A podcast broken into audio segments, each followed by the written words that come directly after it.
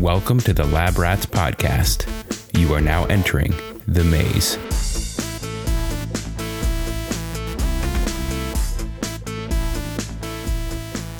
Yo, yo.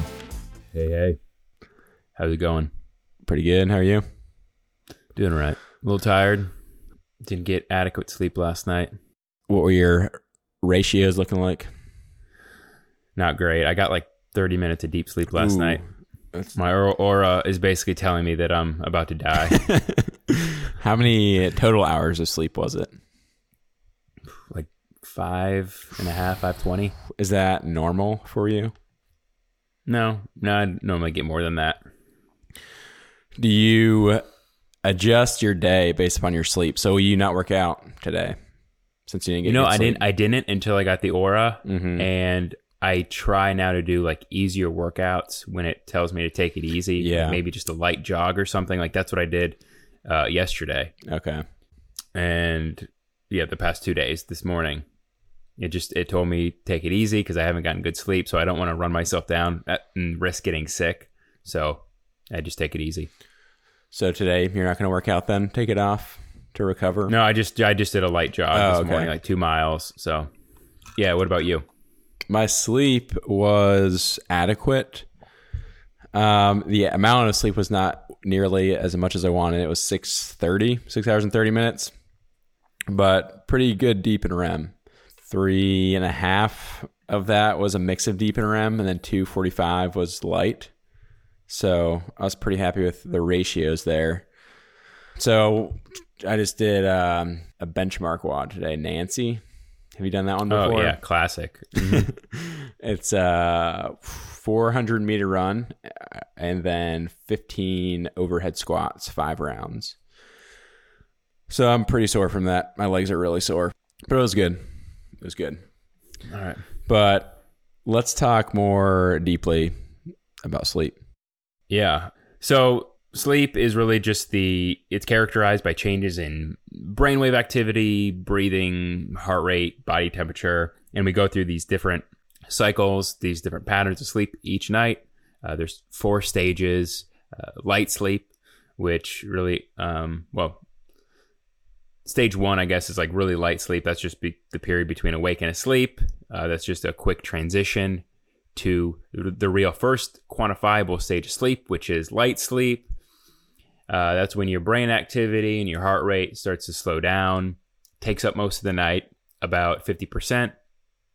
And then we get into stage three of sleep, which is deep sleep, or also called as slow wave sleep, because that's when your brain waves slow down uh, the most, uh, down to like theta brain waves you spend about 15 to 25% of your sleep during this stage. It's the most restorative.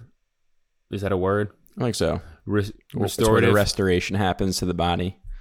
yeah, yeah. You release human growth hormone. Your immune system um, produces uh, cytokines, which cytokines, cytokines. I don't know if I'm saying that right, but we'll roll with it. Uh, which helps fight sickness, infection. It makes your immune system stronger. So uh, glucose regulation. So all that happens in deep sleep, and then we get to the final stage of sleep, which is REM sleep, and you spend about 20, 25 percent of your night in REM sleep, and that's when dreams happen. Um, that's when we believe your memories go from short-term memory to long-term memory. So that's what a typical night of sleep looks like, and you go through all of those stages. It's like, yeah, three, four. for I mean it depends on how many hours of sleep you get tonight, but I think on average Right. it's like you go through four to five cycles, sleep cycles of those four stages, three stages each each night. Yeah, yeah. So what I mean, what does the like research tell us on what these what this should look like and like how many hours we need each night?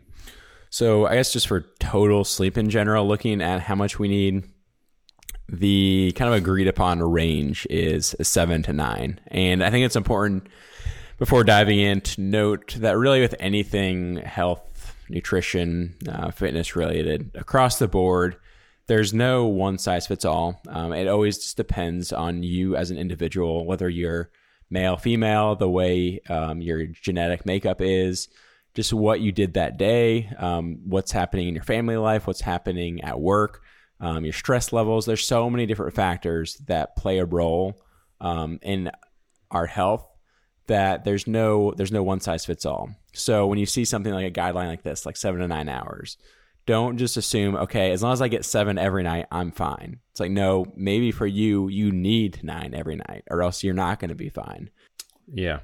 so I, just as a general rule of thumb that's kind of something important to note just going forward but studies have shown that getting less than seven that's where they see kind of um, people starting to have issues whether those are issues um, with immediate effects or whether those are kind of issues down the road less than seven is kind of across the board when those start to kick in and now there are people who and uh, first of all, most people are getting around seven, if not less. That's kind of the the standard average. Um, and people think that they are okay with that. They think people can get six hours consistently and think that they're getting by and they think they're feeling good. But reality shows, the research shows that really only a very small percentage of the population can get by with six hours or less and be okay um, there is a, a gene called the DEC2 gene, and there's a genetic mutation that happens with this specific gene, which the gene is uh, plays a role in regulating your circadian rhythms. So less than five percent of the population has this mutation and can get by with less than six. So a lot of people think they probably can get by with less than six, but um, reality is is that you probably need seven or more. Yeah, and, and getting less than that seven really does take a toll on your body that I think a lot of people don't realize. I mean, there's some immediate effects that you notice, like lack of alertness, uh, impaired memory, or or ability to process information. Like for me, if I don't get enough sleep, I struggle to like find a word Yeah. qu- quickly. Stress and irritability, um, your just your general quality of life. You typically make poor decisions when it comes to diet. Um, you're just less focused, so I mean, more likely to get into car accidents. So those are some immediate effects, but you know, even if you can work through those, there are long term effects that is happening, whether or not you feel feel it. So high blood pressure, diabetes, uh, high risk of diabetes, um, that's associated with less deep sleep. Uh, um, risk of stroke, obesity, depression. I mean, these are all things that just accumulate over time with with li- with less than optimal sleep, and it's it's actually accelerates the aging process. I mean, when you, you that sleep every night is when your body restores itself. You know, it, it creates new neurons in the brain, and when you don't allow it to do that, it basically simulates aging. Yeah, you're I mean, uh, each night you like we said, you go through those four to five cycles. If you're getting enough sleep, that's you know, you're going through REM multiple times a night, getting that memory memory recall multiple times a night, or deep sleep, getting that that body, the, re- the restoration of the body happening multiple times per night. And if you're cutting that off, you're getting a percentage of what you need, and your body's just lacking on recovery and recall. And these things like diabetes, uh, heart failure, strokes, obesity, all of these things kick in, um, not immediately, but over time they will kick in. And these links in these studies have been just a lot more common. It's it's been studied a lot more, and it's just it's scary to see that, and it makes makes me want to get a lot more sleep than I than I have been getting. Yeah, yeah, no, same here. I mean, one of the things that kind of shows us how important sleep is is that you can go longer without I think food and water than you can without mm-hmm. sleep. Yeah, I think you know you can go some people, you know, have gone 40 days without food. But you can go only about I think 8 days with no sleep yeah, it's something that's often devalued. And so if we wanted to get into the rats experiment experience with this, we've had quite a bit of experience with lack of sleep in the corporate setting. Mm-hmm. Sleep. We've we've experienced sleep dep deprivation to its finest. Oh, we have. we have. So And I wonder how many years. I wonder how many years it's taken off our lives. I, I, don't think know. Ho- hopefully, we caught it early enough to where it's not going to affect us long term. But Yeah. yeah, so we worked in uh, corporate America, Big Four accounting firm, um, for multiple years. And as you know, maybe you don't know, but January through April, uh, things get extremely busy. You're working. I personally, my my worst week was uh, plus eighty hours. What I mean, I think you worked what hundred hour weeks at sometimes. You were, Yeah. I had, a, I had a couple where I was over 100 hours. yeah. So you you had a pretty a lot rougher than I did. But when you're working that eight, 80 to 100 hours a week, there is minimal time for sleep. Yeah. So my typical schedule was I would get up at 4 a.m., go right to the, make coffee, go right to the table, work till about 7, and then I would get ready, go to the office, spend about 12 hours at the office, come home at 7, eat dinner, and then work till about midnight. And so not only was I literally only in bed, laying in bed for four hours max, uh, I was under an incredible amount of stress. So my actual sleep is probably two and a half to three hours. That's that is atrocious. And it's it's exhausting, but I think more than anything is you lose like your ability to process information like mm-hmm. you would if, if you had gotten adequate sleep. Like your judgment is different. You can't solve problems as well. But you because it's like kind of a gradual thing, you don't really notice it until after you come out of it. yeah. Which I think is dangerous. So I don't think I've told you this, but I was um, this was this past busy season. I was driving home, so it was in it was this is winter. Yeah, it was at night driving home. My commute's like 40, 40 minutes there, fifty minutes back is what my commute was. Okay. Um, so this is midwinter and um, driving home, and there was, I think I got off fairly early that night. It was like nine o'clock, so it's an early night for us. Got off Right. at nine, tra- and this was after we had been working very late late hours. Traffic was backed up, and I kind of was following. It was kind of it was snowing. There's a kind of a whiteout. I was following this truck in front in front of me. I mean, paying attention, but I was sleep deprived. Like I had been sleep deprived for multiple weeks.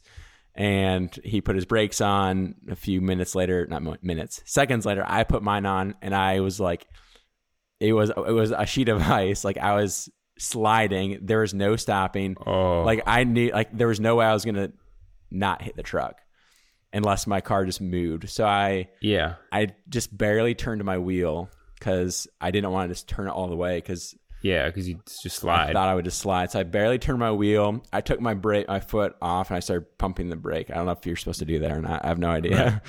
Um, fortunately, there was so their truck was right next, right in front of me, and there was an exit off to my right. So I was aiming for that. I had this like small gap to to shoot for, and I, I I started turning a little bit, and I had no control. So I'm like, whatever, screw it. Like I just let go of my wheel. I was I was like one. I knew my car was trash. Like I knew it was done for. I knew it was gonna get yeah. like hit. And I was just like, it's over. like, it's over. I was going slow enough to where it wouldn't have hurt me. Like, I knew I wasn't gonna get hurt. I just knew my car would have been trashed. And I just stopped everything. And I my car slid right up the exit. Nobody was up Oh, there. It was, it was absolutely like, I mean, it was, it was an act of God that, that I was. That's so scary. But that goes to say that my reaction time was decreased. And because of my reaction time being significantly re- decreased, I and that could have been a bad accident. I think a lot of accidents are attributed to sleep deprivation because Yeah. you're just less alert. Like you said, your reaction times are slower. Um, so not only do you have the like effect, negative effects on your body, but you can hurt yourself in other ways and other people Yeah. Mhm. because of it. Yes. Yeah, it's Um, um, yeah, it's really when you you're just in this fog if you go for an extended period of time without the sleep. Like you know how you feel, I mean you I mean you know how you feel, but I guess for our listeners when you have an all-nighter or you stay up for over 24 hours just how you feel that next morning when you don't sleep it's just like you just feel like crap but that's how you feel literally all the time when you're when you're working like the like the hours that we were working like Yeah. that's your constant feeling 24/7 sleeping doesn't fix it cuz you're not getting enough sleep Yeah, uh, yeah. There was this. Uh, this was like probably one of my worst nights. I was up trying to solve this problem because it had to be re- it had to be sent to the partner by 9 a.m. the next morning or something. Um, and I, I was trying to figure out something wasn't tying out, and I was just it was driving me nuts. I could not figure it out. So I w- stayed up till 4:30 a.m. trying to f- solve this problem. I thought I got to the end. I hit enter, and everything I'd done for the past four hours was a giant circular reference. oh man like I could have gone to bed at midnight. I solved nothing. if you can't tell we're accountants Yeah, nothing worse than a reference uh, it's I- nothing worse than a circular reference. oh man but so, uh, so I, I like went to bed and I had to be up. I don't know. I, th- I, got- I slept for an hour and a half. I remember that Yeah. night. I slept for an hour and a half. Got up, tried to work at it, and then it ended up. I, I think I was able to. I, I I don't even remember what happened. I think I sent it anyway, but. I, I think a lot of that was due to sleep oh, deprivation. Oh, Like. I, I couldn't even think what Just I was the simplest simplest things it's, it's like it takes so much time like it would be so much more effective if you went home at even eight o'clock and got some sleep like six hours it's better like you can actually function on well to a degree on six hours versus three two hours. Right. but anyway that's that's kind of the extreme example when we're not in that busy season for me personally i i get around well, i get around seven is what um, on average i get but i feel best at 7.45 to 8 hours a night. So for my um, lifestyle how much kind of exercise i do my diet my genetic makeup 7.45 to 8 is what works best for me how i feel best. That's what i aim for every night. I don't always hit it. Um what what's what's your kind of trend? What do you shoot for? And what what do you feel best with Yeah, so my average is six and a half, which is not great. Um, and I, if I'm getting between six and seven, like I can function, but I don't feel good. I don't feel at my optimal. Um, I feel best at between like seven and seven and a half. I honestly don't feel good like at between eight and nine. you think that so that's I- gonna be too I- much for you I don't know. I just feel like groggy all day. But between that seven seven and a half, that's really my sweet spot. If I get under six, I I noticeably feel terrible.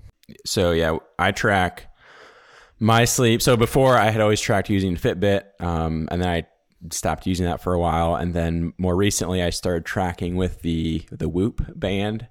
So that's how I track my sleep, and it shows kind of what it thinks my sleep needs should be. It's a little bit higher than what I think. Um, it has me in the mid eights, like eight and a half, eight forty five is what it, it thinks I need. I'm a I, I think a little under that is is more accurate just based upon on how I feel, but I mean it has more information than I do, so that might be better aligned with what I need. Um, does you use the Oura? Does that do something similar? Tell you what you should aim for each night? Not that I know of. It just basically gives me a readiness score based on sleep primarily Okay. the next day. So using that, it, it I can figure out how much I need, Okay. and it's it really gives me a good sleep score if I get over 7 Mm-hmm. Um, the Oura Ring is fantastic. I love it because it's uh, it's small, it's really light. I mean, I don't work out with it, but you know, like between this and the the Whoop, it it's the best on the market in terms of sleep tracking. Um, if I think if if you can't, aff- they're expensive. So you know, if you can't do that, Fit, Fitbit does a It does a decent, decent job. job. yeah. You, you at least have a tracking- ballpark with it. yeah. It, I would say it's a ballpark, and you get at least an idea. And I think most people say they get, you know, eight hours of sleep. But usually when they say they get eight hours of sleep, that's how much time they're in bed.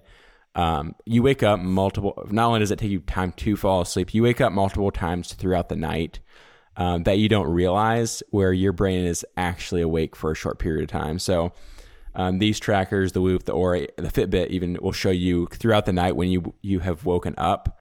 It just gives you a ballpark on how much you're actually getting. So it helps you find where in that seven to nine range is kind of optimal for you. Yeah. Yeah. So let's talk about like some recommendations for for getting started. There are so many things that impact your sleep, but there are a couple things that we have tried that we found has helped us. Yes. So you want to talk a little bit about what has worked for you? Yeah. So things, I guess the two things that has helped my sleep, not only just noticing like how I feel when I wake up, but also just based upon the data on what I see on my tracking. The two things that have helped me the most is the temperature of the room and the the brightness of the room. So the room our bedroom is has two big windows and it's outside the windows is a sidewalk lined with street with, with lights on the sidewalk and it used to be very bright in our room because we just had normal curtains. A lot of that brightness came in, mm. and I just could not sleep well. Like I would wake up in the middle of the night, and the light would be shining in my eyes, and it'd be hard to fall back asleep, or just to fall asleep in the first place would be difficult.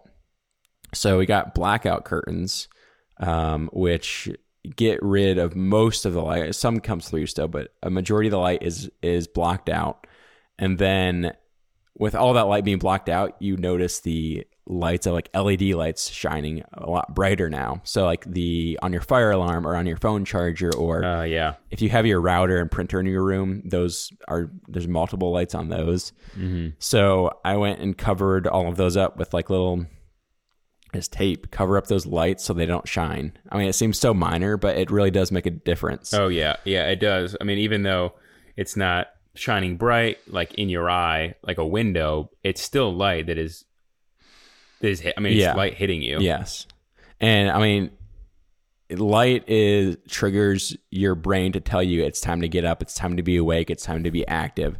Um, and when the light, when the sun sets, when the lights dim, it's triggering your brain. It's time to it's time to wind down. Um, it's time to go to bed. It's triggering your circadian rhythm. So when you have lights in your room when you're supposed to be sleeping, it's it's confusing for your brain and it throws it off and throws off your sleep cycles. So keeping the room as dark as possible helped me the most out of anything. And then the second thing was room temperature.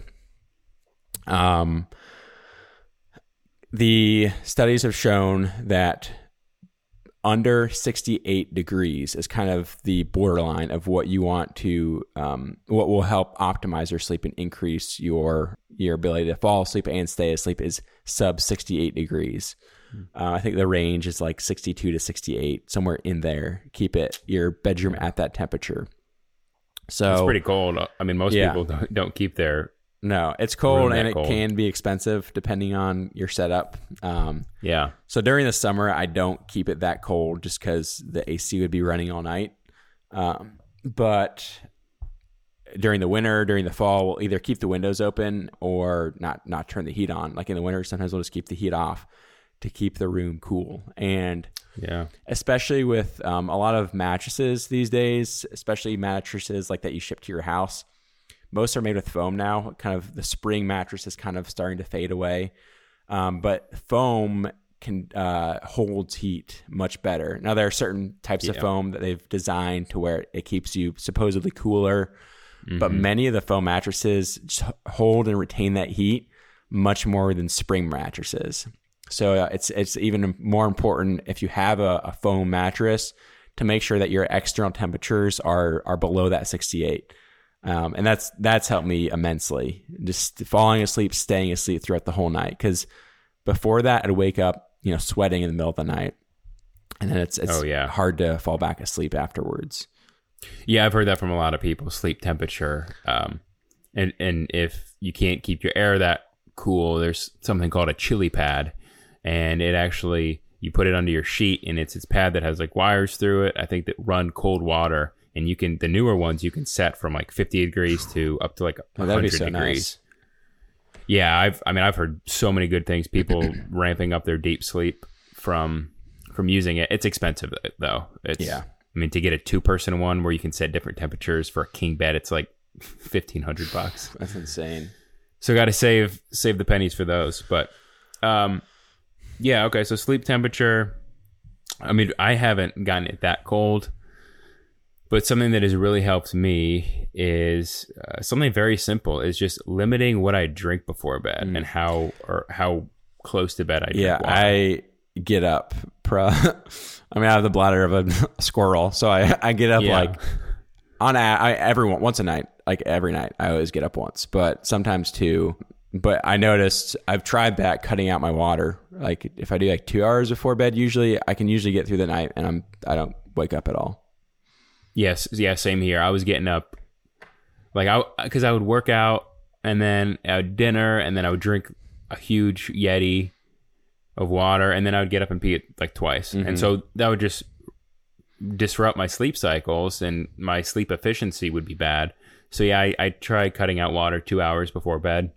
So if I'm going to get in bed at nine, I, I try not to drink after seven. Which I- Yeah. I mean, it's hard, especially after you work out. But Yeah, you have to try to stay hydrated throughout the day.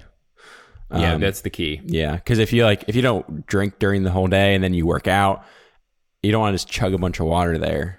Try like, I mean, just throughout the morning, throughout the day, just drink water during then, and just Yeah. stay hydrated throughout the whole day, rather than kind of taking it all in right before bed.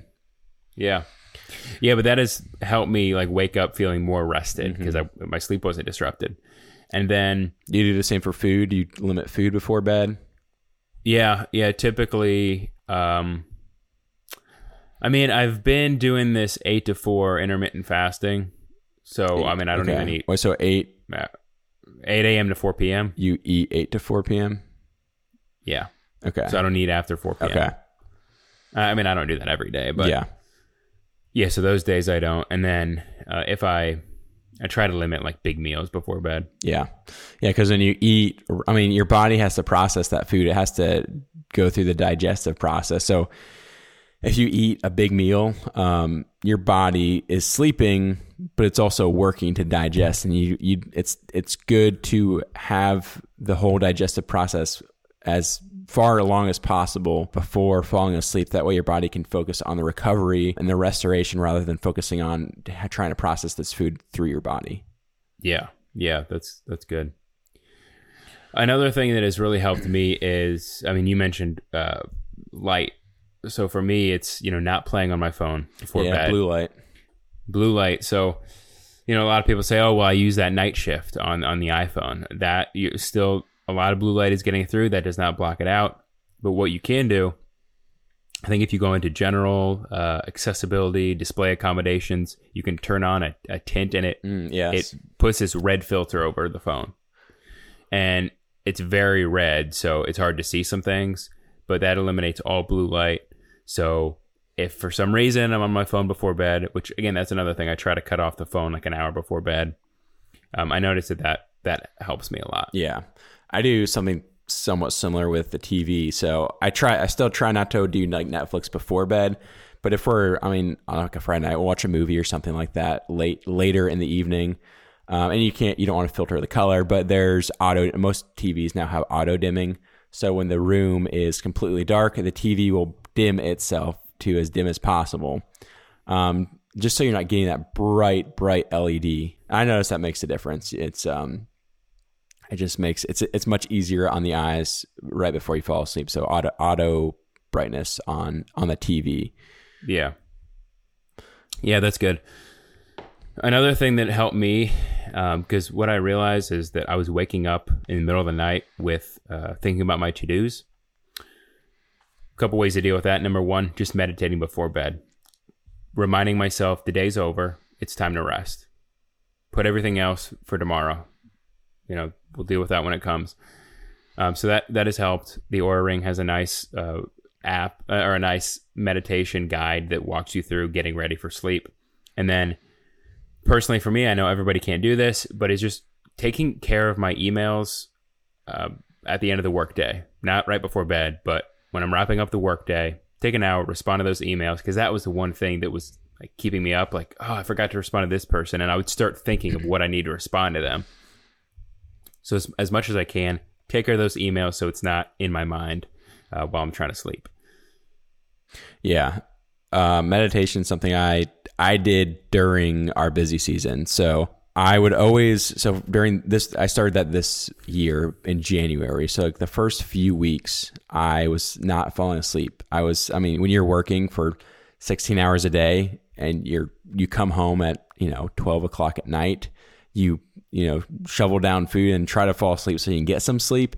You're that, I mean, everything's just focused on your mind. You've been working for 16 hours, putting information in, and it's hard to get that out. So, um, I was sleeping terribly, so I, I started doing meditation. Um, I use the um, what's the app called? Not Calm. There's a Headspace. Headspace. Yes, Headspace. So I did that, um, and for about a week or two, it wasn't really helping. It, it meditation is it, it takes practice. It takes work. It's not um, simple to do. But after about a week and a half, two weeks, I mean, it was honestly like life changing for me because I, I was able to shut my brain off, shut that activity off, um, shut kind of the anxieties and stresses off from the previous day, and um, just sleep well, sleep calmly. Because Yeah. I knew I wouldn't get a lot of sleep, so I wanted to the sleep that I would get to be very good quality. So meditating before bed was was huge during a stressful time in my life. Yeah. Yeah, that's so important. Uh, making sure that the sleep you do get is of quality. Mm-hmm. Um, uh, okay, one one more thing, kind of related to the light, and you had mentioned blackout curtains. We don't have blackout curtains. Um, maybe that's not an option for everybody. Very simple tool to help with that is a sleep mask. There's one called the Mindfold you can get on Amazon, I think, for like 15 bucks. It doesn't press down on your eyeballs, which is why I've always hated sleep masks. But it goes around your eyes, completely blacks out everything. Makes it a little tricky if you're sleep uh, if you're a side sleeper or sleep on your stomach. Um, but if you sleep on your back, it's perfect. Uh, perfect for naps, sleeping on airplanes. So that's something that I found really useful as well. Yeah. Um, one more thing came to mind is uh, which isn't an issue for me typically, but exercise before bed. It's it's important not to have that strenuous activity, whether whether that's physical or mental activity before bed. Um, Allow yourself kind of an evening routine, an evening wind down. So don't be working out at nine o'clock and then trying to go to bed at ten o'clock. Yeah, because your your adrenaline is kind of pumped up. Yes. Um, well, I mean, there is one physical activity that actually helps with sleep. Good old fashioned lovemaking. that is true. That has been shown Um, to increase. Yeah, reduces Sleep. your stress, reduces your cortisol levels, Yeah. can help with uh, increase your non-sleep deprivation sleep latency. Mm. So, you know, typically if you're falling asleep within a minute, means you might be sleep deprived. But I mean, if you can increase your melatonin levels like with the light, and then you know having an intimate moment with the spouse, reduce those cortisol levels, boom, out like a light. Yeah, no, for sure. I mean, just uh, nature's nature's gift to man, and uh, It is. It truly is. many benefits, including benefits on sleep. Absolutely. Um, uh, those are, that's everything that I've uh, that I've used. Uh, there's still a lot more out there. Uh, a lot of cool gadgets and uh, you know ways to co- combat things that prevent us from getting good sleep. hmm Yeah, but um, big things is keep the room dark. Um, no, no light in there. Keep the room cool. Try to keep it between. I just uh, under sixty eight. That's kind of the the the level you want to keep it under sixty eight. Limit water, and food before bed. Limit exercise before bed, um, and limit blue light, especially from your phone, from your TV before bed. And for shoot for seven to nine hours, you know, and cater that to you specifically. That's a that's a general guideline. Figure out through testing um, with yourself, uh, and you know, seven day, fourteen day increments on sleep times, and find out what in that range of seven to nine hours works best for you specifically. Yep. Good advice. All right, um, all right, man. We'll catch you later. Yep. Sweet dreams.